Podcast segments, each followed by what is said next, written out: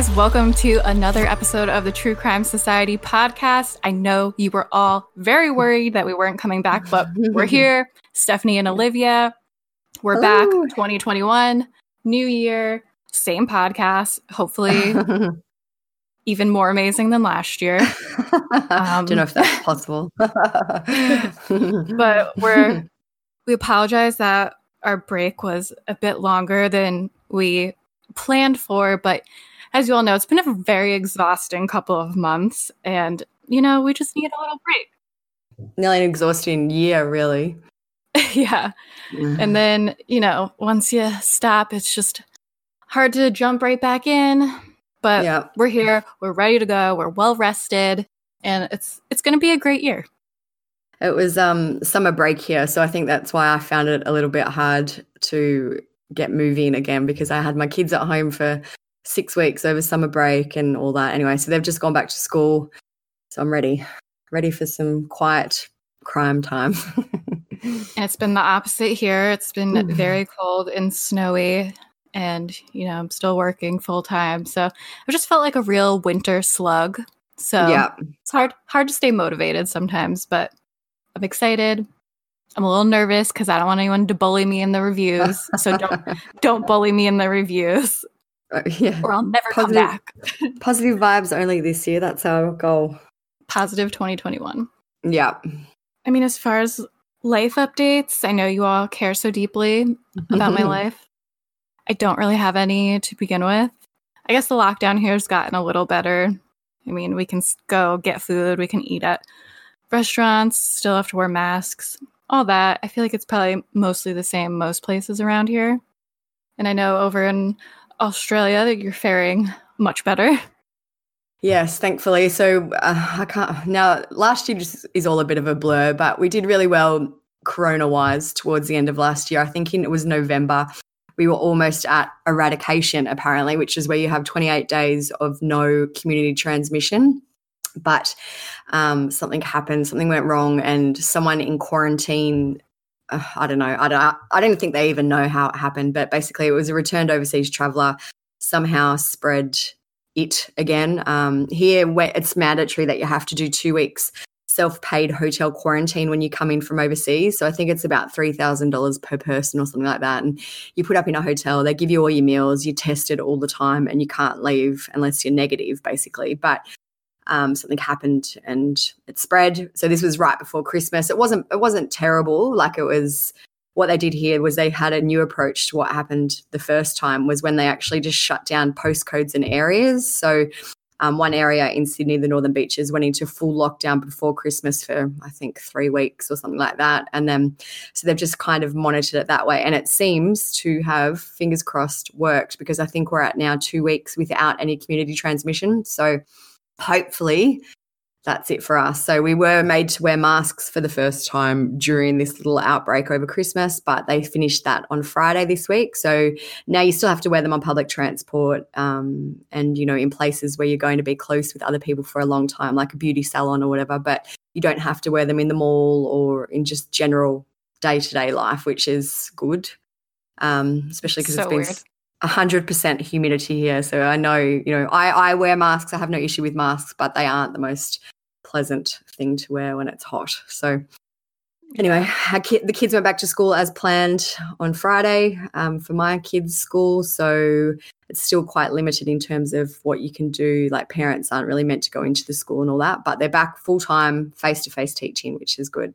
Been very lucky. Hopefully it can continue. Who knows what will happen though hopefully by the end of this year it'll be all mm. over. Just say, I still just can't even believe it all really happened. It's crazy, really. It just seems like a yeah. bad dream. Yeah. Speaking of um, bad dreams, Facebook has been absolutely terrible. Oh, it's a nightmare. Like literally a nightmare. Yeah. Um, I'm sure anyone who has a Facebook has probably realized that they are, or just in Facebook groups, even just on your regular profile. Facebook has now set up algorithms, I guess, to auto moderate comments and things like that just by certain keywords. So you can't say things like bitch, even if you say it in like a positive way, like hell yeah, bitch, like you go girl, you're awesome, bitch. They're like, Yeah. no, no, no, no, no. And you get even- a ding for bullying and harassment. Kendall was saying you can't even say call someone a potato now. Really? Yeah, I say don't know. potato all the time. I know. Like I know they've got rid of like derogatory terms like cow, so you can't say you're a stupid cow, and you know, fair enough, whatever. But like, how are they going to auto mod cow? If are you really talking about a cow, or it's just it's ridiculous? And what, What's the problem? They don't take context into Yes. any of it. And there's also no accountability. Like, for example, in our group, I got an admin strike and I don't know what for. I approved someone's post, and apparently that post went against Facebook community guidelines, which is fine, but we don't know what it was. So it's like when you click on It it, didn't to see, say no, it said like invasion of privacy or something, but we mm, didn't know what know. it was. Yeah. And like we have pretty strict, I think, guidelines anyway for what we let through to post. So, you know, so I raised a ticket and said, what's the deal with this? Because apparently, if you get a certain amount of admin strikes, they can shut your group down. So it's not just a little, you know, little misdemeanor. We, I feel like they need to have some accountability. If they're going to go and shut down groups and things like that, and they're not going to tell you why, it's Yeah. ridiculous. Um, and I know it's just Facebook, but a lot of a lot of people, um, you know, make a living from Facebook. But even just like you have all your photos and everything on there. Like I've had my Facebook since I was probably like a freshman in high school and I'm 29 now. So I mean, I would lose a lot of stuff. Like you can download your data, which is good. Um, I know some people have done that. It takes a very long time. But still, if you lose your profile, it's crazy to think how much stuff you lose. And also, even if we just lost our group, we started this group in 2017 and we've built it to over 200,000 people. And it would just be sad to lose it over something like um, the other day, one of the moderators, Kelly, she told she told someone who was misbehaving that this was quote a stupid hill to die on and facebook auto modded it because it had the word die in it and she got dinged for bullying but she appealed it and then they took it back because they realized that they were wrong yeah. but it's just Uh, dumb stuff like that and they've been closing all of our threads so if we say the word gun too much we think like if someone was shot people Yeah. we're trying to get people to use the gun emoji instead so facebook stopped shutting off our threads and also if you notice that we're being kind of stricter with what people are saying or what kind of threads we allow through it's because literally our whole group and our personal profiles are at risk so we have to Yeah. really go by facebook's standards versus our own standards which people have complained about that we're being a little more strict but it is what it is i guess Yeah. It's it's for the greater good, I guess. we have to do it if we want the group to keep going. So it's either that or you don't got any true crime society use the gun emoji Bitches. yes, put, spa- put spaces between letters. Uh, so that's that. But our group did break 200,000 members and our Instagram broke 20,000 followers. I think it was on the same day, even. Which is, yeah, amazing. I still can't believe we had over 100,000 people join since February last year. So it was under, it was 11 months. We had 100,000 people. Yeah, so it's been crazy. Yeah. And yeah, I think I think it's still it's still working well. Like it's it's a different dynamic now to what it was at the start. Anyway, we love everyone, most or 99% of everyone anyway. So I know it's just working out the best way to proceed based Yeah. on what is happening at the time. All right, well, enough boring stuff. So, today we're going to talk about some things that have happened during our break, some updates on cases. We're going to talk about updates for Kat West, Gannon, mostly harmless, and then two cases that were interesting that happened during our break. One is um Alexis Sharkey and one is Jason Landry that a lot of people were into. Right? Yep, that's it. Okay, so we're just going to do two quick updates on Kat and Gannon. So, um, Kat West, I'm sure a lot of you know the story already. We have a group dedicated to Kat West. It was a kind of like a whirlwind of a case at the time. Um, but Kat was found, her body was found half lying in the street in front of her house and half in her yard on January 13th, 2018. She wasn't wearing pants and she had the bottle of absinthe next to her and she had a head injury. A lot of people already suspected that her husband was involved somehow because it was very strange. They were seen out buying the absinthe together. They were apparently having like a date night, but seems like things went wrong somewhere. So her husband, Jeff West, was eventually arrested and charged with her murder. He pled not guilty. And the trial finally happened in November, in the week of November 16th. So the defense argued that Kat went outside drunk after the argument and somehow hit her head, which I guess didn't really seem plausible to most people, especially since the medical examiner said that the injury to her head was most likely from the absinthe bottle and not from a fall. And so the prosecution argued that after they said that after they were drinking, the two had gotten into an argument, and Jeff threw Kat's phone outside, which is where the police found it later. She went outside after it, and Jeff went out after her with the bottle and struck her in the head, which is what ultimately killed her. But unfortunately, there wasn't a ton of evidence either way. So there was kind of room for reasonable doubt. Nothing, there was no like smoking gun that Jeff definitely did it. But he was, but he was charged with manslaughter and he was found guilty of that. But it was just a weird case because even Kat's family was defending him, saying he wouldn't do that. But it's kind of like who, what else would have happened? It was Kat's mother, I think, who defended him, wasn't it? Mm-hmm. I wonder if she has. I haven't seen her say anything since all this happened, but yeah, I'm sure he'll try to, appeal it if he hasn't already. But I just saw that he's going to be sentenced on February 8. It was meant to be early January, but there's some. They doesn't say why they moved it, but they've changed it to February 8. So that was the end of that one after two years waiting, basically. I feel like even though I know you say two years, it was actually quite a qu- quick case. Like I know he waited a while for a trial, but then the trial just yeah. happened, and he was like, it was that's that part of it seemed quick. Yeah, that was all fast. but Just there was a lot of in between time. Yeah, I guess when you said there isn't much evidence, so uh, a week long trial is plenty for that. Yeah. The next, there's a small update to Gannon Stauch as I'm sure everyone knows about that case, he went missing. His stepmom was super shady about it, and he was found dead, and she's been charged for murdering him. So he was an 11 year old from Colorado Springs. He was reported missing a year ago, almost to the day. He was trying to say, T is a stepmom, and she was trying to say that he was leaving to go to a friend's house. She basically implied he was a runaway. He'd, you know, taken off after he told her he was going to a friend's house. Yeah.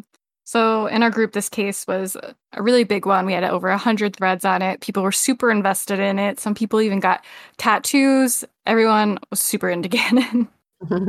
Made t shirts, yeah. Yeah. So, like I said, his body was found in March 2020 and she was charged with this murder. She is still in prison awaiting trial and she's had, she's been acting kind of crazy in prison. It seems like she's trying to go for insanity and trying to seem like she's not competent, but she was found competent to stand trial.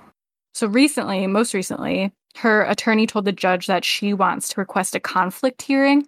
The judge told her that she'll have to write him a letter to explain why there's a conflict and why she would need a new new representation for her case before he considers taking action. Um, the prosecution is not engaged in any plea deals, and he doesn't intend to do so. So her preliminary hearing is March 11th and 12th. Hopefully that doesn't get pushed back. Um, yeah.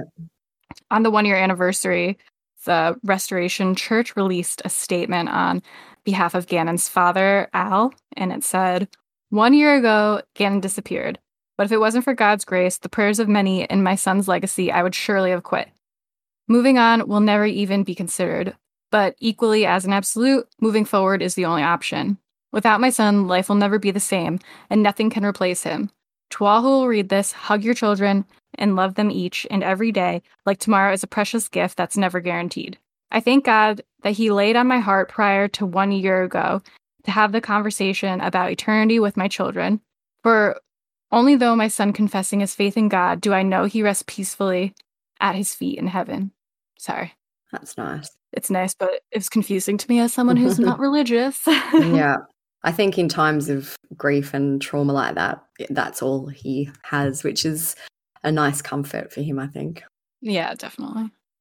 The next one we're going to talk about is Alexis Sharkey, which was a huge one that happened mm. around Thanksgiving time. A lot of people joined and were invested in that. There was some MLM drama. So it was a big to do. So, yeah.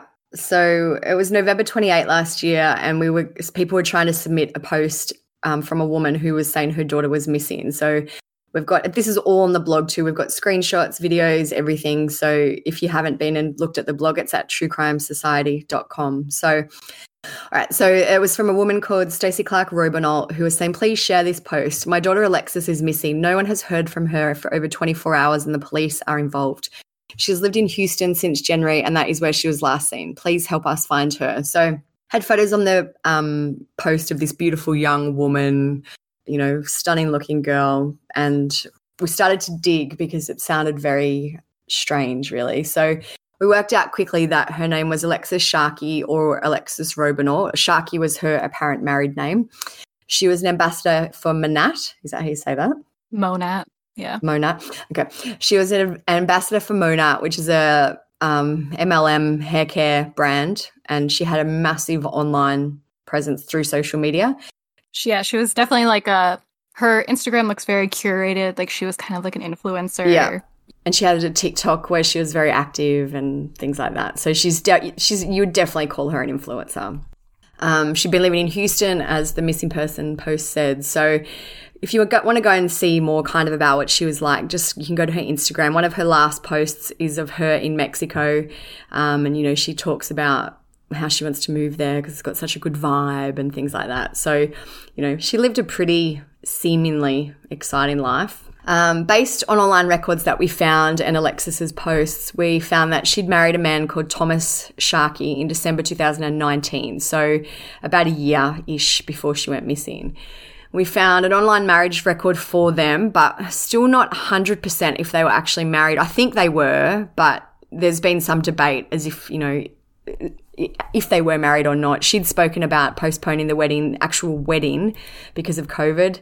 But, you know, I don't know. I think they were married. That's my view on it anyway. Um, Thomas was 49 at the time of all this happening, and Alexis was 26. So Tom is also on social media. Um, I don't want to say too much because he's crazy. I don't know. Yeah. So yeah, it did seem like a bit of an odd match. I think he worked in security, maybe, or something like that. You know, she's this stunning young girl. Anyway, who knows? Whatever. Her choice to. He honestly looks like he could like be her dad. Yeah, and he does have grown children who I think are similarly aged to Alexis, like maybe early twenties. So mm-hmm. anyway, whatever floats your boat. whatever floats your boat. Uh, so back to her disappearance. Alexis's mother posted online that she found out about Alexis being missing from both Tom and one of Alexis's friends. Her mother posted, "We were just notified of her being missing from her husband and her best friend. Last anyone heard from her was last night around six. She had plans today that she missed, and no one is able to reach her." So Alexis I guess she, her group of friends were also quite big on social media, lots of other influencers. So they all started getting online and making pleas for her to come home and, you know, for any information. But there was still no mainstream media about the case. Um, right about the time that her friends started to make the posts, there was um, news that a body had been found in Houston in a ditch. The body was of a young woman in her 20s who was naked we looked it up and we found that the body was found approximately four miles from the apartment that Alexis shared with Tom. Houston police are investigating the death of a woman whose nude body was found on the side of the road. Police say a public works employee discovered the body off Red Hall Lane near I 10 at about 8 o'clock this morning. They say she had no visible injuries. The medical examiner will determine the cause of death and ID. The victim is described as a white woman in her early 20s. If you know anything about this, you're asked to please call HPD Homicide or Crime Stoppers. So a, day after we first heard about her disappearance, her the case finally got picked up by the mainstream media. There's an article I'll read out quickly. It says a mother is desperately searching for her 26 year old daughter who has been missing since Friday. Uh, Stacey Robinault told Eyewitness News that she has not spoken with Alexis since just before Thanksgiving. She said Thanksgiving was a busy day on her end and our end, so it was just one of those passing type of love you things. Then Friday, honestly, Friday got away. It was a busy day. We never talked, and then she went missing Friday night, and I've not seen or heard from her since. Her mum said that she tried calling Alexis's phone, but all her calls went to voicemail. And then it says that Tom called the family to let them know that Alexis was missing. We were notified on Saturday that she was missing by her husband. He called us to let us know, and that's, of course, when any parent goes into full panic mode. So um, at the time, we weren't quite sure if Alexis's car was missing, but her mother did note it in this article, and it says that she goes by the name of Lexus or Lex and drives a white Jeep Rubicon. So it was still very fuzzy as to what had actually happened. You know, had she left in her car? What was like it's going still on? like it's like still mystery about her car. Yeah, I've never actually, and I think I did read that Tom said the car was there, but it's I maybe her mother didn't know that, so yeah, I don't really know what happened with that. But You feel like she would only say that because the Jeep was missing or something. Why else would you? yeah, yeah. Um, so we started to suspect pretty early on that the body surely had to be Alex- Alexis, the body that was found in the ditch in Houston. Um, there's an alleged family member who is a minor, so we won't put, say the name, but they posted on social media saying, I miss her. She's dead. The results came in. I will never see her again. So we posted that in the group, and then people got mad about that, even though it was a public post, um, you know, because she's a minor. We removed any identifiers because they're a minor. But in the end, that minor was on public TikTok. So anyway, whatever. Doesn't.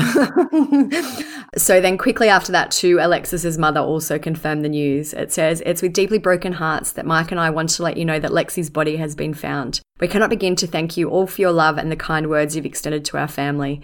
Please give us this time to grieve this incredible loss to our family and this world. So, as soon as it was confirmed, basically, Tom started to go a bit crazy on social media. He was just posting nonstop for probably what, 24 hours, I think it was. Yeah, and like before this, he hadn't posted anything really, right? Was that a thing people were saying because he wasn't posting about her missing? Yes. And then even I just had a look today and he hasn't posted on his Instagram at least since November. So since this happened, since November 30, he hasn't posted. But Just a funny side note that I always make fun of Olivia because she always just straight up follows these people with no shame. So she his Instagram used to be public and she followed him and now he's made it private. So jokes on me because I can't see it anymore, but can. You're not missing much. There's nothing new anyway, yeah. But so he posted, you know, tons of photos of Alexis. And one of the posts he made is I just want to say this. While some of you are posting on social media, helping us locate my world, we appreciate all your help, love, and support.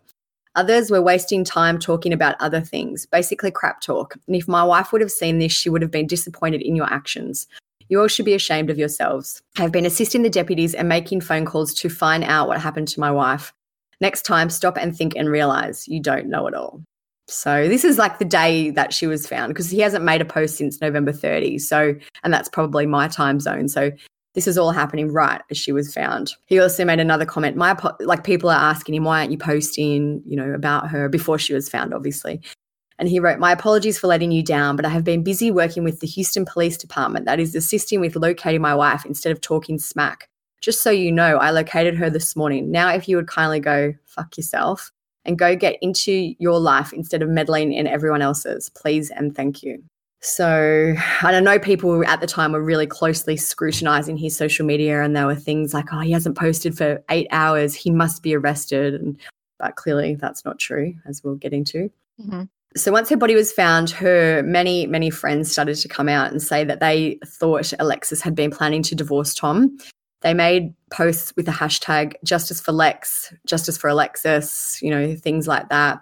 We had thousands and thousands of people join the group to discuss her case, and many of them were Alexis's friends, and they all wanted to kind of spill the tea a little bit. Just like to be clear, we got a lot of messages from her friends. Yeah. All of them think that her husband, Tom, had something to do with it. And they were not afraid to share details Yeah. with us. We obviously didn't post them because they wanted to be anonymous, but they were just kind of telling us what they thought. Yeah. But more than one person Yeah. said it to us. And all the messages that we got were unsoli- like unsolicited, as in they Yeah, sent them to us with no contact them. prompting. We didn't ask them to send them. They just wanted to share, it seems. So And I think um, that's because we were like one of the first people to really like post about it and Yeah. quote unquote like cover it, if you want to say. But I think that they just felt like they had a place to talk about it. Um, so I've just included two of the messages that we got. One's actually a social media post. It says, Do you think it's ironic our girl was found dead four miles from her house? Or that she had divorce papers ready to be signed the day she went missing. Go get him and give him the same treatment. And then justice for Lex. And then so they've tagged Houston Police, ABC 13, Houston, and True Crime Society in that one. we made the very, big league. very comparable. um, but also also honored. Yeah. Good company. Um, another message we got was Alexis's marriage was not perfect. She met someone while in Mexico and spent part of Thanksgiving with him. That is 100% true. What I don't know is the extent of the relationship, but word is she cheated on her husband. It is assumed her husband found out about this guy. So I will say also that other people messaged us and said that she didn't cheat on Jeff. She met a guy that she really liked in Mexico, but she didn't do anything because she was married. So we don't know what the truth is, but I just want to put that out there before anyone yells at us and says she didn't do it. We we are aware of both sides. We don't know what the truth is. Also, just Um, to be clear, cheating isn't a reason to murder someone before anyone tries to somehow Absolutely. Twist what we're saying- saying into that. We're just trying to tell all the sides of the story. Um, Mhm. You know, so that was what we were hearing. So Alexis's mother spoke to the media about her daughter too. she was so excited about finding her way in the world. And even though we're from a small town and she loves coming home, uh, it's beautiful here. She wants to see the world, always wanted to see the world. And if you um, know anything about her, or anybody knows anything about her, they know that she traveled as much as she could. We're, we're very broken.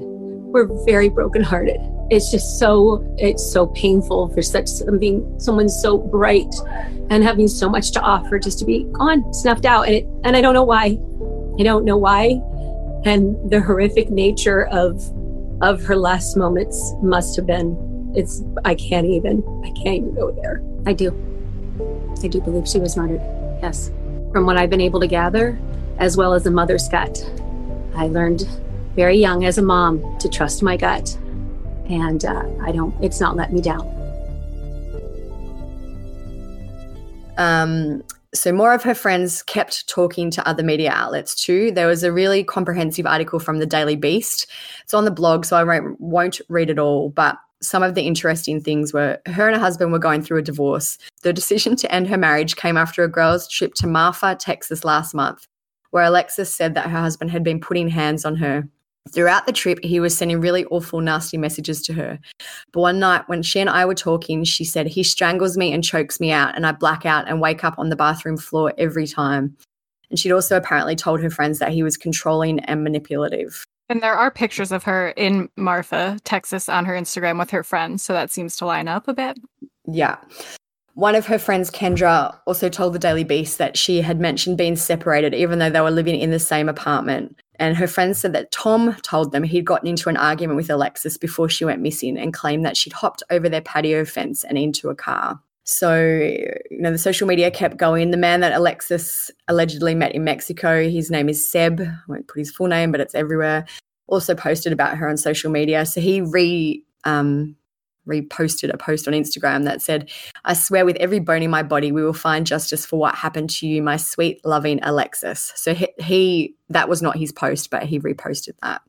Um, Tom started to talk to the media as well. He made a six minute, really strange interview with ABC 13, and he told them that he had been receiving death threats.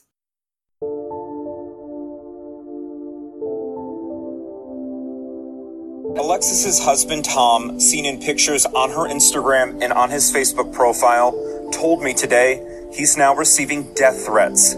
Tom Sharkey says she wasn't always the happy person seen online. She was stressed. Quote, Sir, my wife was an amazing woman. She really was. There's always other sides to everything. I was the one holding her, cuddling her, and building her back up. End quote. In the phone conversation, which felt disjointed at times, Tom Sharkey said he finally found Alexis. Quote, everybody was still looking for her, and I located her Sunday morning in the coroner's office. They couldn't ID my wife. They didn't know who she was. She was just there. End quote. When asked for more specifics and details, Sharkey abruptly ended the conversation, saying, quote, I'm sorry. I'm sorry. I'm not a jerk. I'm just destroyed. End quote.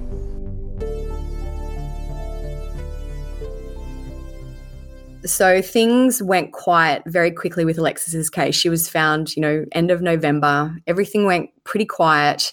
Um, there was a media interview with the worker who found Alexis's body. For John Richardson, it's a Saturday morning he'll never forget. It plays back in my head.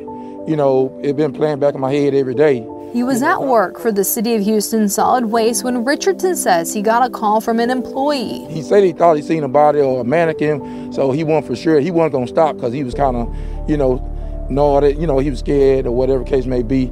So he asked me to come out there and check it out. So, as his Uh, supervisor, Richardson went to check it out and still can't believe what they found. So as we was driving, we could see the feet, you know. So we we got out and looked, and there it was. You know, she was laying there, uh, deceased.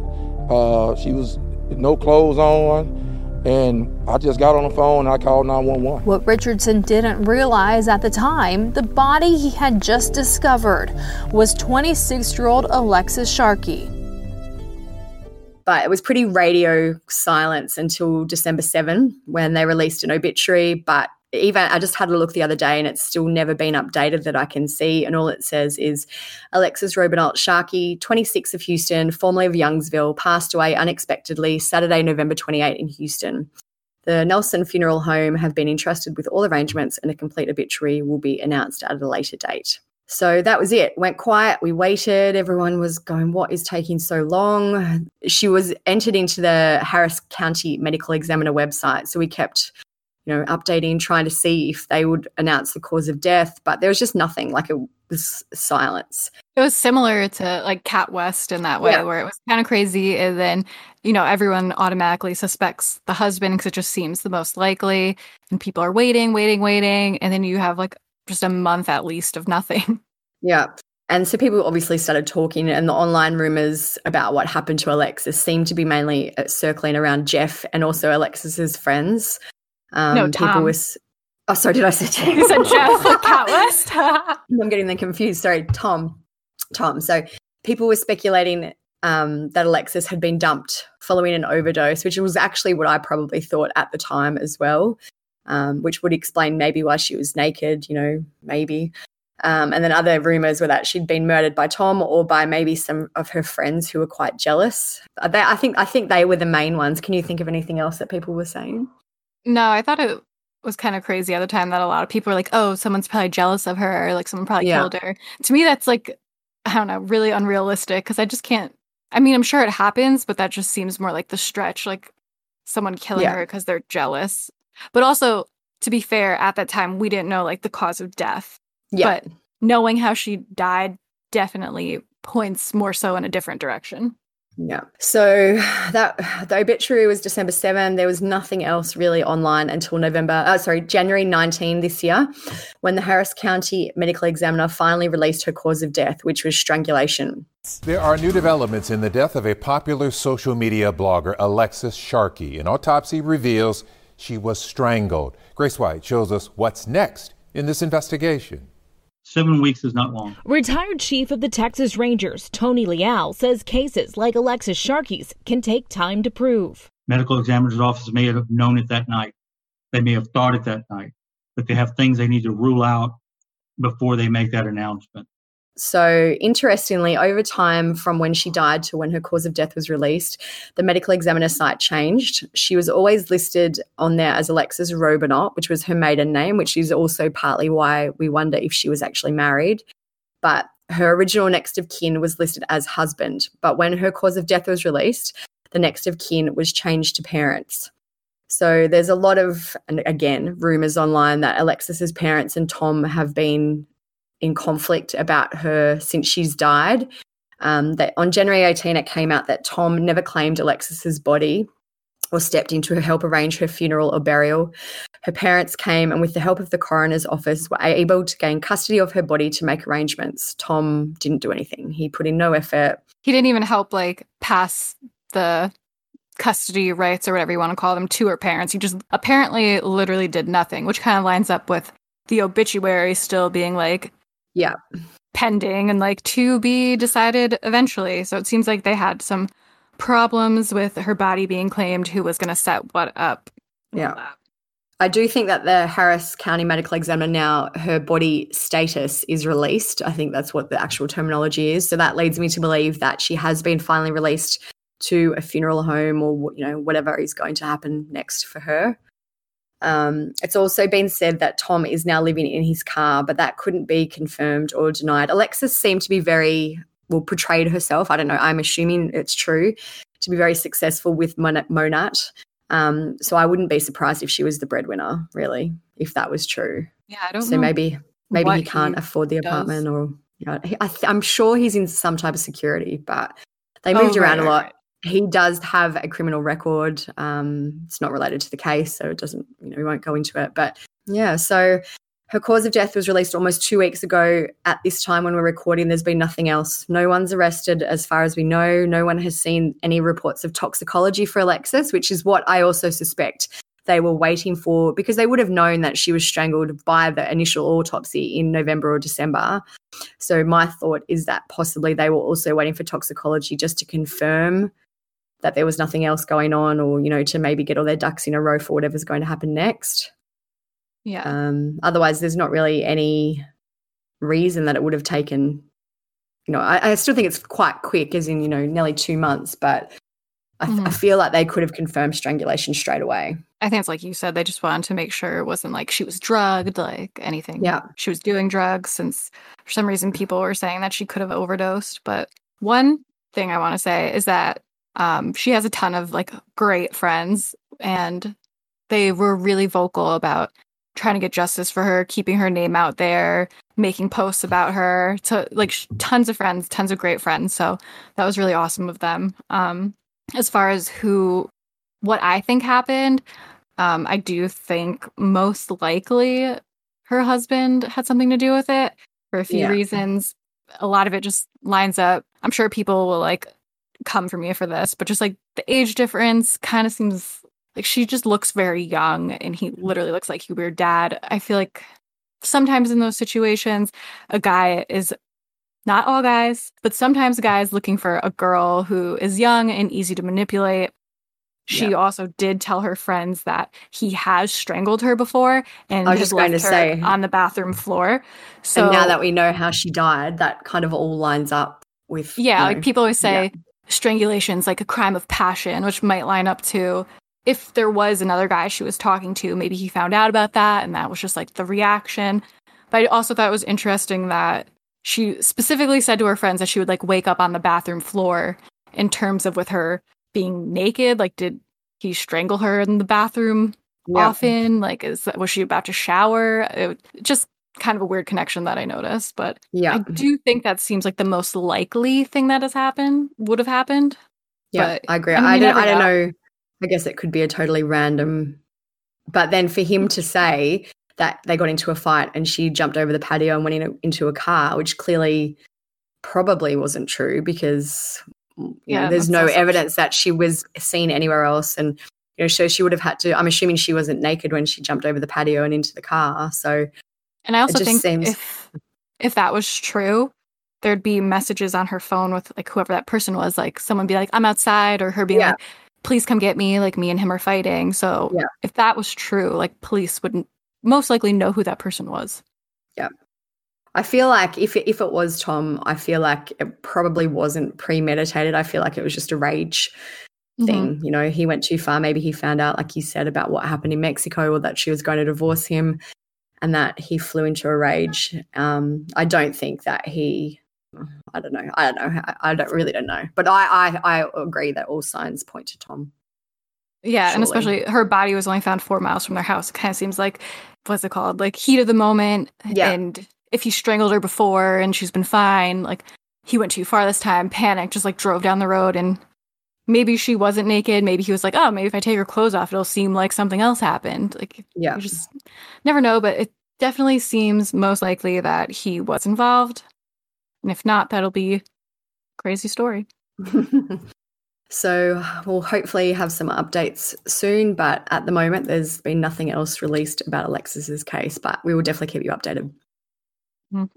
All right. So the next one that we're going to speak about is another new case that happened over the break, and it's the case of Jason Landry. So I followed this one closely from the time that it started. I know there's some people in our group who are really, really, really super into it. So they've done tons of research if you want to need a rabbit hole to go down. But um, it was December 13 that this one started happening. Uh, we found a Facebook post about a missing man named Jason Landry. Jason was 21 year old man who went missing from Luling, Texas. Luling, Texas. I'm not sure how you say it, but anyway, he had apparently been driving from his college in San Marco, Texas, to his home in Missouri City. The post said, "My friend, friend's son Jason is missing. We need help finding him." Jason was driving home from Texas State to Sienna Plantation in the Houston area. Police found his car off Salt Flat Road in Luling. It appears to be a single car accident and he hit two trees. His phone, wallet, and all belongings are still in the car and he's not. There is minimal blood. Lisa received the call at 2 a.m., but they don't know what time the accident occurred. Best guess is sometime between 9 p.m. and 1:30 a.m. So I had a look on Google Maps. The entire drive from the college to his home should have taken around two hours and 45 minutes. But for some reason, his car was found only about 30 minutes from the college. So, you know, 30 minutes after he left. Um, so if you look at the photos of the car, it seems very strange for kind of a one car accident because there's damage to the front and the back of the car. Um, and it's quite a lot of damage. Like I, I, I don't think it would have been drivable. Um, I assume yeah. it would have been written off eventually. Um, so the initial reports were saying that he possibly spun out and hit trees, which I guess would explain the damage. So if he hit it at the front and then it spun and then he hit more trees at the back. If it was trees, he would have had to spin out, hit one tree on his front driver's side, and hit yeah. another tree on his back passenger side. Like the damage is on the two opposite corners of the car mainly. Mm, it's weird, and it doesn't look like there's any damage to the side of the car either. So, it, like, it looks like it was like a clean spin almost from what from from the photos that I can see. Several agencies and even locals like Stuart Carter have been looking for Jason. It's uh, thousands of acres, and uh, today I'm searching close to the roads as possible. I think he's trying to go, you know, he's heading for help and he might have lost energy. We're still concentrating on some areas such as the creeks and the water, uh, but uh, right now we still haven't found them. Sergeant Dion Cockrell with the Texas Department of Safety says they are being thorough. Video, cameras, whatever we can use to, to scour the area. As Jason's family waits, his dad has a message for his son. We just want you home. Nothing else. Nothing else matters. I love you, son. At the time, the police report was shown on Fox 7. So it says notes unable to inventory vehicle, keys in ignition, vehicle doors locked. Black backpack found approximately 100 feet south of the crash location on the road, which contained narcotics and wallet suspected to belong to the driver of the vehicle. So the interesting bit in that is narcotics, really, like what you know, what were they? Why did he leave them behind? Um, so that kind of started a lot of the discussion as well. So um, the sheriff who worked on this case was Sheriff's Sergeant William Miller. He said that they initially didn't think there was any cause for alarm because they often find abandoned vehicles in as it's a remote area, and that the owners of the vehicles usually come forward to claim them. Obviously, that didn't happen. That's just kind of weird in itself, but okay. yeah. Um, they said at the time that they couldn't access his cell phone, even though it was in the car, because of the type of security code he used. It may take months to unlock it. So they said at the time that they were trying to subpoena companies like Facebook and Google, but it might take a very long time. Uh, a few days after Jason disappeared, the Texas Department of Public Safety's Sergeant Dion Cockrell said, Right now, we have no indication of foul play at all. We don't know if maybe someone picked him up or if he just wandered to an area where they haven't we haven't searched or found him yet. Texas EquuSearch also sent crews out. This was all, you know, within days of him going missing. They searched for nine days. They used a helicopter with infrared cameras, drones, side scan sonar, scent dogs, uh, people on foot, ATVs, and horseback. There was an abandoned house in the area, um, and they do. There was a rumor that's never been confirmed that Jason's scent was tracked to that house, but they searched it and he wasn't there. So on December 22, which was nine days after the accident, Texas EquuSearch announced that they had searched the area thoroughly and they couldn't do anything else um, without new information from law enforcement. Basically, they'd looked everywhere they could, mm, which is they are they are usually quite successful in their searches, but I don't it doesn't seem like they found much at all. Mm-hmm. Jason's family, I think, were quite active within their church. So the church Facebook often gave us updates. They talked about things like they pumped a pond. Due to the size, it won't be fully pumped until tomorrow. Five scent dogs made their way to this pond, um, but I'm certain nothing has come of that. So uh, the church updates just talk about how they, you know, keeping their faith and things like that. So It's not like highlights of the daily search. yeah, yeah. So when I started to write the notes for this, the most recent article up until yesterday was January 11. So, you know, about two weeks of nothing. And the article said nearly a month after disappearing from a rural south central Texas road, Jason Landry's whereabouts are unknown. They released a new photo of Jason, which he does look quite different from the original missing person photo that they released. He looks a bit less clean cut, maybe a bit more ragged. I don't know if that is the right word to use, but he does look different. Uh, so they also said at that time that they found clothing approximately 900 feet from the crash site. Uh, they didn't really give much more information than that. So this is all we had to go on for, you know, it's six weeks now. There was basically no real confirmed information until luckily yesterday, thankfully, we got an update before we actually started this podcast. I was going to put it in at the start, but I thought it would be more useful to include it now because to show how little information there was up until this point. So the Caldwell County Sheriff released a statement. I'll read the whole thing because there's a lot of information in it. It says, the Caldwell County Sheriff's Office continue the search for 21 year old Jason Landry, who is considered a missing person. They talk about the search that they've done. And it says investigators have now gained access to most of Jason's phone and computer data. Investigators are still waiting for some search warrants from social media and tech companies. It says investigators now believe that Jason left his apartment in San Marco on 10 at 10:55 p.m. on the 13th of December with the intent to travel to the Missouri City, Texas area where his parents live. At 11:05, Jason was driving his vehicle on Highway 80 and passed under I-35. He continued to drive south on Highway 80, entering Caldwell County at 11:07. At 11:11 p.m., Jason was in Martindale, continuing south on Highway 80. At 11:15, Jason pa- passes over SH 130 on Highway 80. So it, it goes through basically every place that he went through. I'll stop reading them because your eyes will probably glaze over. But it says so. It says the first notation of time is 11:05, and then it says at 11:24 p.m.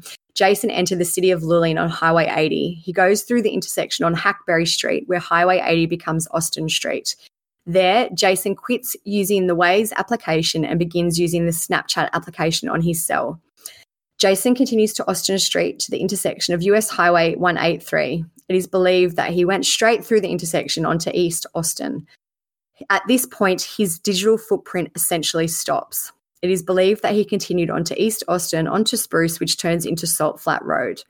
Jason's vehicle is found abandoned in the 2300 block of Salt Flat Road at 31 minutes after midnight. So, um, but then it goes on to say that's an approximate 67 minute window between the last data footprint at Austin and Magnolia and the discovery of the crash site. His, st- his phone still had cell signal and was powered on, and investigators are trying to determine why he didn't use it at the end of that, you know, before just before the accident. Jason's vehicle was abandoned, lights on with the keys in the ignition, and the front passenger side locked. The vehicle collision is a single vehicle collision, most likely from overcorrecting on the gravel road and spinning off the roadway. So then it talks about that he drove the, like when he had the accident, it propelled the front driver's side into another tree and a barbed wire fence. No evidence that anyone else is involved. Um, and just keeps talking about the accident as well. The people who responded to the scene did not enter the vehicle. It was towed to an impound yard where the next morning Jason's father got into the vehicle and found his phone between the driver's seat and the center console. They don't know if it fell while Jason was driving the vehicle or during the crash. Um, and Jason's father was the one who found the clothing 900 feet from the collision scene. They found his shirt, shorts, socks, underwear, slide sandals, and a watch in the road. They were collected by police. So weird. Um, and then they also found a single blood smear on the on the clothes. The blood spot was small and is not indicative of serious bodily injury. They think that that blood spot may have actually came from Jason exiting the car because he might have come into contact with some barbed wire.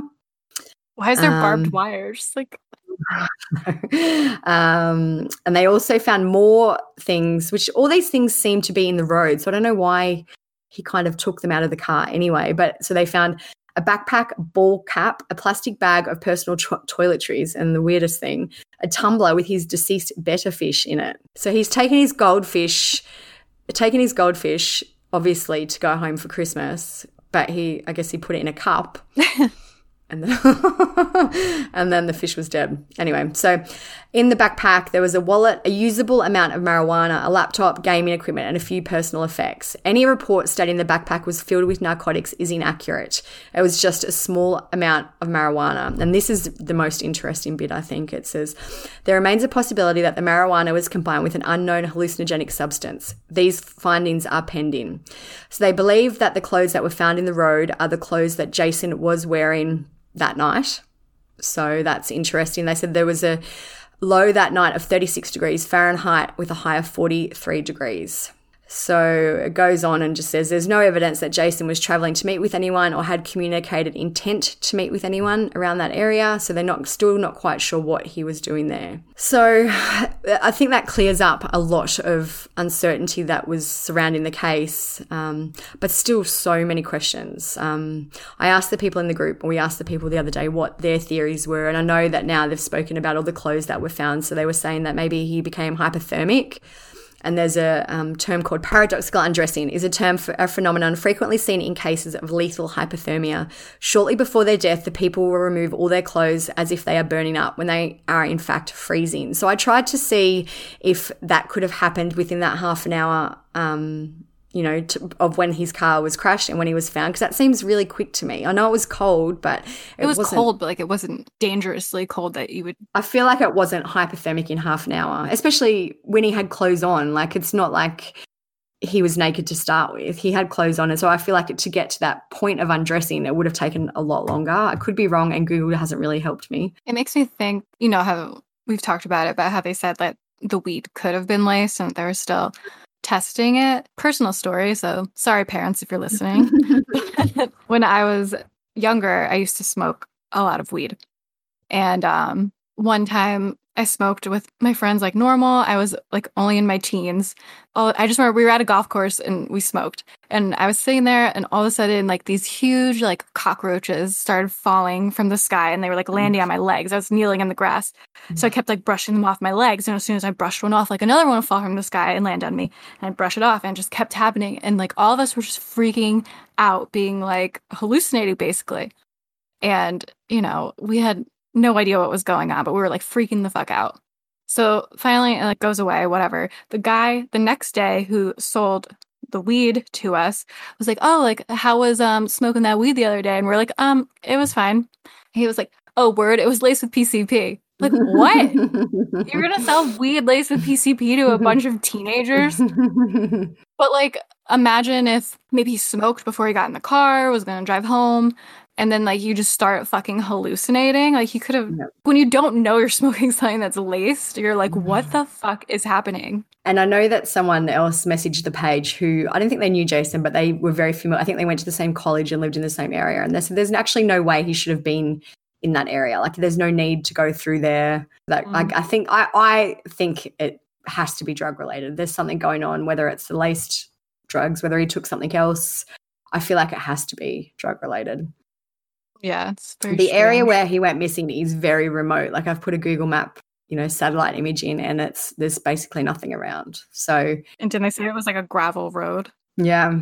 Um, there's been actually someone who knows Jason, and they posted this in the group yesterday. So I've included it because I think it kind of probably supports what happened to him. It says, knowing Jason, he's a very heavy pot smoker. After reading this update, there's no doubt in my mind whatever he was smoking at the time was laced. No experienced user gets high and crashes their car. At the same time, the amount of pre rolls found makes me think he was going to sell them once he got back home. For all we know, he's on the craziest zinger of his life, which I don't think is true. I think he's probably has passed from exposure somewhere. and they just Yeah. haven't found him yet.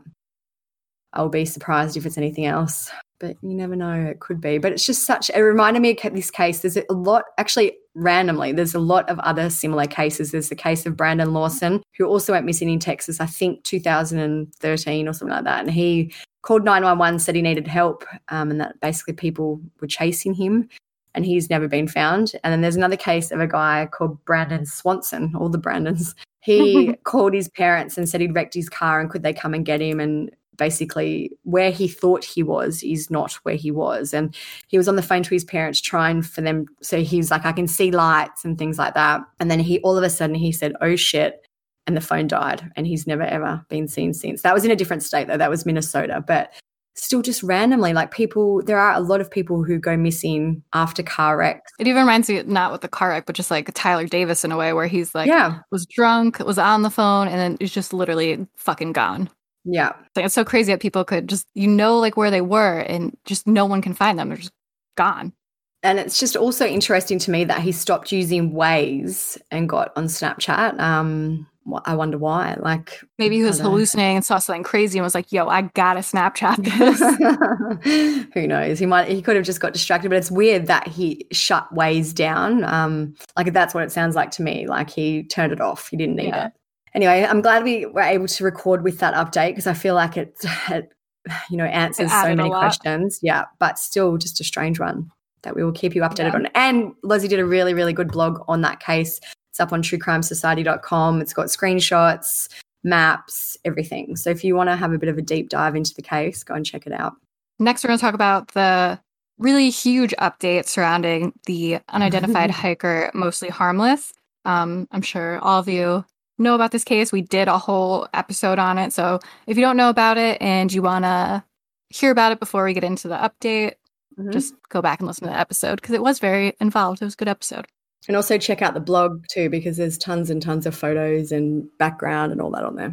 Yeah. So, summary um, mostly harmless was the trail name of a man who was found deceased in his tent on July 23rd, 2018, in Big Cypress National Preserve in Florida.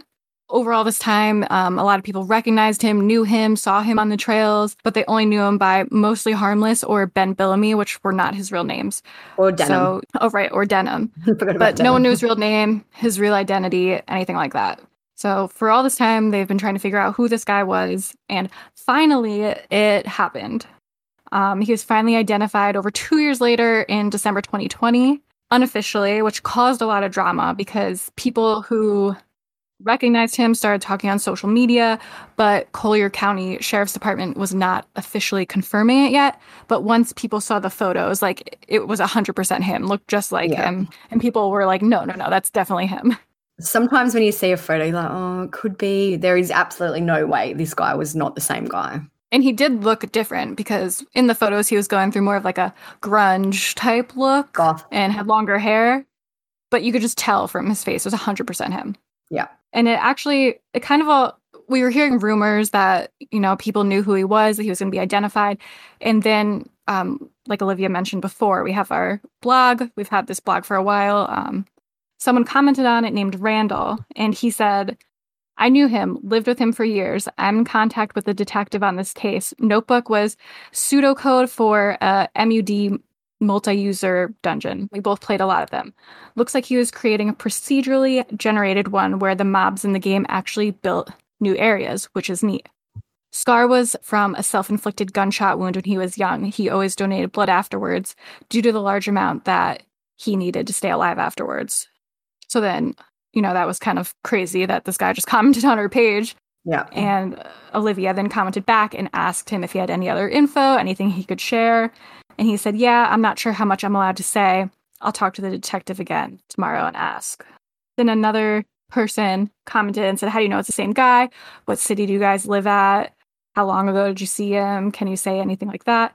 And then another person commented under the name Shell, and she said, Because he, like myself, recognizes his picture, he was a longtime friend, roommate, and travel companion who we lost contact with. So it seemed like these pre- people were pretty certain that they knew who he was. And I'll just say, like a total crime creep that I am, I went and I kind of did some research on these people, and they they I, I'm sure now they were legit, but at the time I also thought they were legit because I found their address um, and we found so we did some cross checking of different addresses and found where they'd both lived together. So then we could look and see who had also lived at that address at the same time. So we kind of had an idea of his name eventually too before Yeah. it was released. Yeah. At that time, his name was figured out. It came out.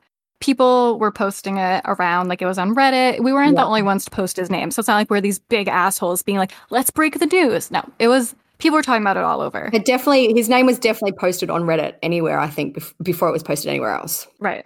So Yeah. it turns out he's a guy named Vance Rodriguez. But we've talked about this before in the last podcast. There are a lot of people very involved in this case. Like it's almost like they're writing fan fiction about him in some way, like Yeah. creating this story of his life and how he's this amazing guy and they have And- no idea about him, but they're very attached to him and their perception of him. I think a lot of them have literally spent probably hundreds or thousands of hours trying to find out who he was. Um, and I, I don't know, like I know people say we knew he was Vance, we've known it for weeks or months or whatever. But then I, I also question if they actually really did know that and if they would have figured it out if the roommate didn't come forward everywhere. Yeah, I don't think Um, that's true. I don't know. they'll probably come and shoot me down and say, no, we no, knew it. We knew it." hundred percent. If they hear this episode or someone tells them to listen to it, they will try to roast us about this. But it is true. Yeah. And um I know even now since this has all come out, like I know one of them is going to be has been interviewed for TV. Like they're really, really, really um Involved. Yeah, possessive uh, of it and involved. Yeah. Yeah, they they will fight you. I will say it's probably one of the strangest cases I've seen for this type of behavior. It's just so um It's like obsession. It's yeah, weird. it is. Obsession for someone who they never met. Anyway, I know you'll keep going because we'll talk about the rest. Yeah, but- we'll we'll talk mm-hmm. about it. Yeah. but, but anyways, so these people tried to like give us a hard time, being like, "How dare you like leak his name, his family, blah blah blah." It's like, girl, his family didn't care about him for three fucking years. Like, yeah, yeah. Anyways, it came out that he is Vance Rodriguez, who was born in February 1976 in Baton Rouge, Louisiana. Like we said, 100% him. Yep. Nicholas Thompson wrote a really great article for Wired, which is where I got a lot of this information from. I didn't post all of it, so if you want to read the whole thing, definitely check it out because he interviewed a lot of people who actually knew Vance. So some of the takeaways were like I said, he was born in February 1976, Baton Rouge, Louisiana. He had a twin sister and an older brother. And as we said in our last episode, he did tell people that his father was abusive and deeply hurt him in some way, but no one could really say specifically how, like if he beat him or what happened there. Yeah. But he seemed to really hate his parents. And like Randall said on our post about him, he said that the scar was inflicted from a self inflicted gunshot wound, which it was. And when Vance was 15 years old, he walked out to a field with a gun to kill himself and shot himself in the stomach. But as he laid there bleeding, he realized he didn't want to die and waved down a trucker to help him. So the scar that he had is from the surgery that followed that. That seems like it lines up with maybe his father abusing him. Um, Yeah. Like it's hard to say because there's nothing out about that, but it seems to line up that he had some He sort of obviously had a lot of things going on at 15 to do that. yeah, like it's very Who young. knows? Yeah.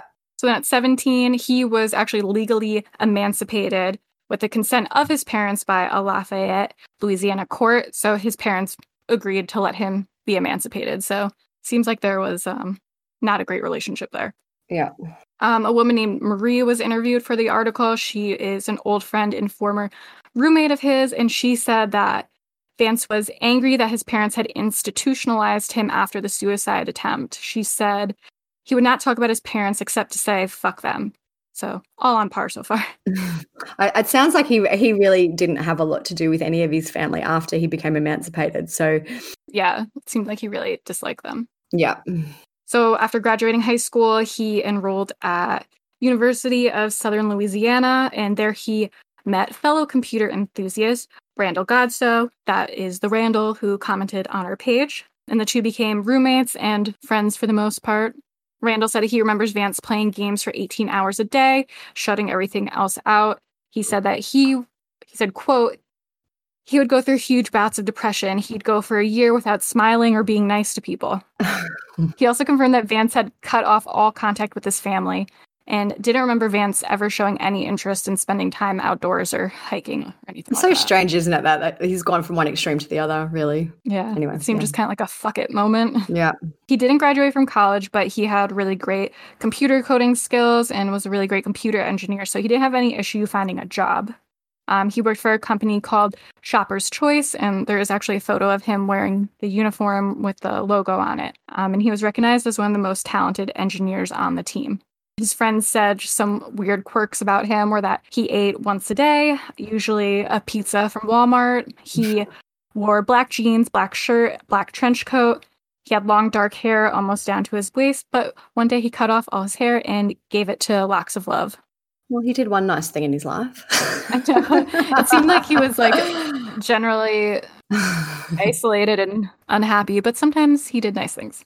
Yeah, and like it does sound to me before anyone comes at me because I know they will. I, I it sounds like he was very mentally mentally ill. So um, yeah, definitely. Yeah, so I, I I get that. I do get that. Don't leave us a mean review comment being like me me me me me. His friends, um, Marie specifically, said that he would go on what they called outages, where he would lay immobile for days, refusing food and all human contact, but eventually he would snap out of it. And she said he wore his sadness like an extra layer of skin. Mm. So while in Baton Rouge, Vance started a relationship that would last for five years. It ended very badly. When it was over, the woman that he dated wrote on Facebook, apartment, 950 a month, like a list. Apartment, 950 a month, bills 300 a month. Standing up to the monster that beat you up emotionally and physically for five years, question mark, priceless. After Vance was identified as the hiker, her mother commented on Facebook and she said, My daughter was Vance's girlfriend of five years. This man was so abusive to my daughter, he changed her. She could not spend any quality time with her family the whole time they were together. She said he had schizoaffective disorder. He did not like me. I called him down for not answering the door when I went to check on my daughter. I was so relieved when they finally broke up, and he had the gall to kick her out of her own apartment. So, seems like not the best situation. And then Um, she wrote on social media too, didn't she? Or is that someone else? Yeah, that no, no, yeah, that's the same girlfriend. So I somehow was able to figure out through the mother who she was, and she does have some posts open on her Facebook. So I found some other posts of her talking about that. One, she said, I'm so tired of having dreams about him. I'm a vivid dreamer. So not only does it hurt over and over when we make amends, but it hurts twice as much to wake up and realize there is still no closure for what he did. I think it's going to be a long day. And, that was from you know, all her- 2011. So this was obviously, you know, right. yeah, this was a long time. ago. Yeah. before he moved to New York and all that.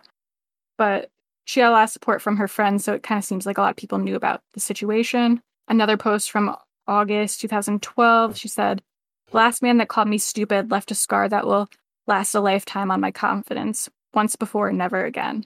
And she did make posts about she also worked at um, Shopper's Choice. They worked together. So I'm confident this is the correct right person.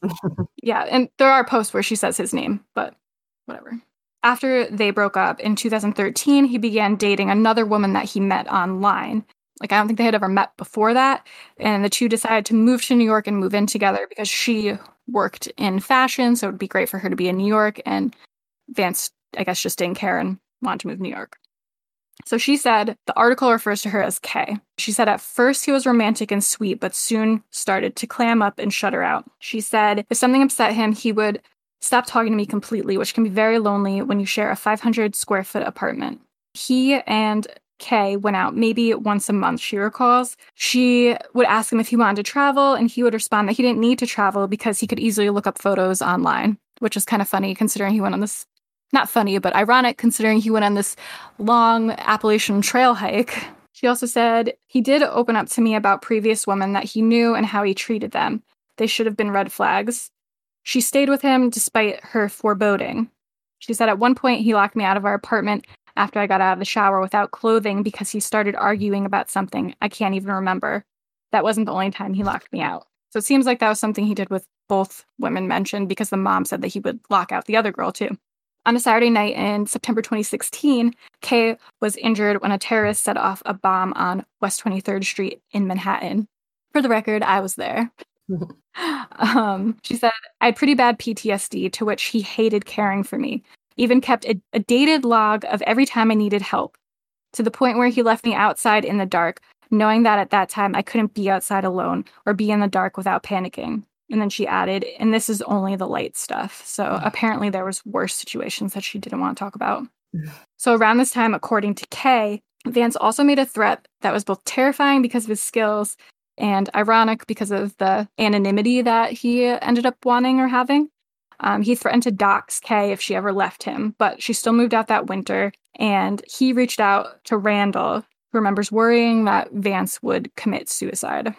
In mid April, he posted his last message in the Screeps Slack community, which we talked a little bit about in the other episode. It's just a online game forum. So he stopped posting there in April 2017. His landlord said it seems that he left in a hurry when he went into the apartment after not hearing from him. Eight months later, he found unopened food in there, uh, Vance's passport, his wallet, his credit cards. Seems like he just up and left.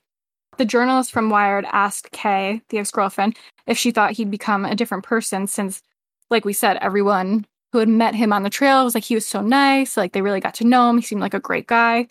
So he was wondering if she thought, like, did he become a different person or like what happened here? And she said he was personable when you first met him, but after spending more time with him in an intimate way, his personality completely changed. The people on the trail didn't spend years with him to see how he handled ups and downs. Maybe he was good at code, switching and hiding the person he was behind doors with me or others.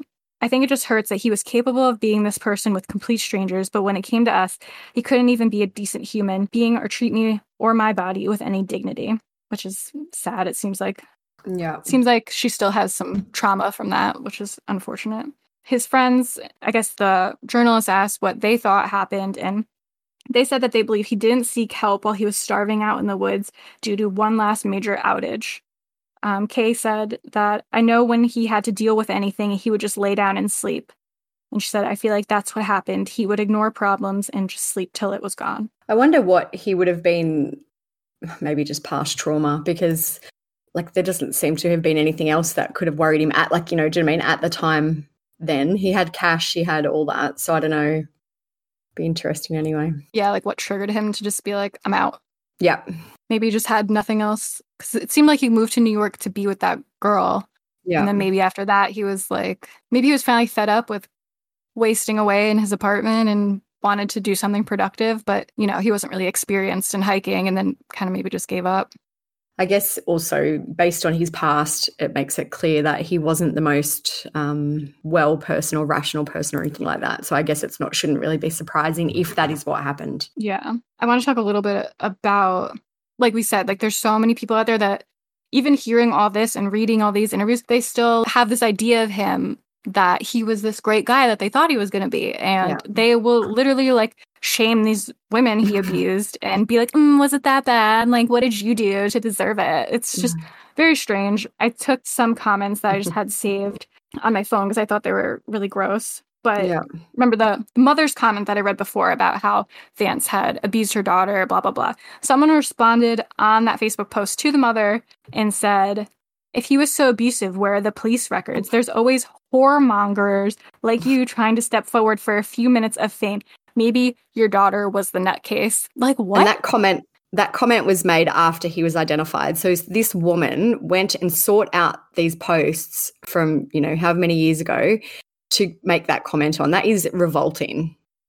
yeah, it's it's just like one of those things like, you know what? Think that if you want, if you're uneducated and don't understand abuse. Yeah. But like to come that to her fucking mom, it's so gross. It's disgusting. So then I thought another thing that was interesting was there's people people who were like obsessed with him and like finding out his story and want to know everything about him. Now suddenly that the abuse came out, they're like, it's not our business who he was before. like it's not our business. We shouldn't be talking about it. And it's like they have this idea that Ben and Vance aren't the same person. So one person, we'll call her E, was very vocal about this. and one of her comments in response to someone said, Exactly. We didn't know him before he hit the trail. And to be honest, it's none of our business. I feel like the people talking shit about him are the ones who never cared for him and have absolutely no respect for his loved ones or the fact that this man has passed and can't defend himself. Hell, even the girlfriend whose mom ran her mouth says she still loves him and had nothing bad to say about him. He'll always be mar- mostly harmless and Ben to me. I don't know Vance, but I'm glad he's home. So that just shows the weird obsession keeping mostly harmless and Ben on a pedestal as if he isn't Vance. Yeah. And it, it's almost like they just don't want to admit they were wrong. But I did think it was interesting that the one of the girlfriends said, you know, that they'll always like love him and like it makes them sad. And some people use that as an excuse to be like, oh, well, if he was so bad, like she wouldn't love him still and blah, blah, blah. Which I think is dumb because he was clearly mentally ill and you can still have compassion for someone who's mentally ill, even if they did you dirty. You still want the best for them. And it's still overall a sad story. Yeah. And you don't want to talk shit about someone who's dead, like while she's being interviewed for an article.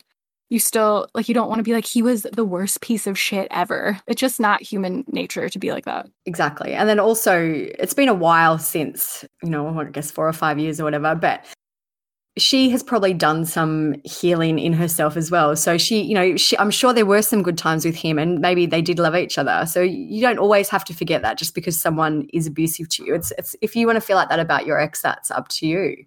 It's no one else's prerogative to say what they think someone else should be doing. Yeah, I don't think her saying that means that he wasn't a piece of shit. No, absolutely. I agree. And the other thing about that comment from E that you said, it's like, we didn't know him before he, he hit the trail. And to be honest, it's none of our business. They made his whole entire life their business. They made groups for him.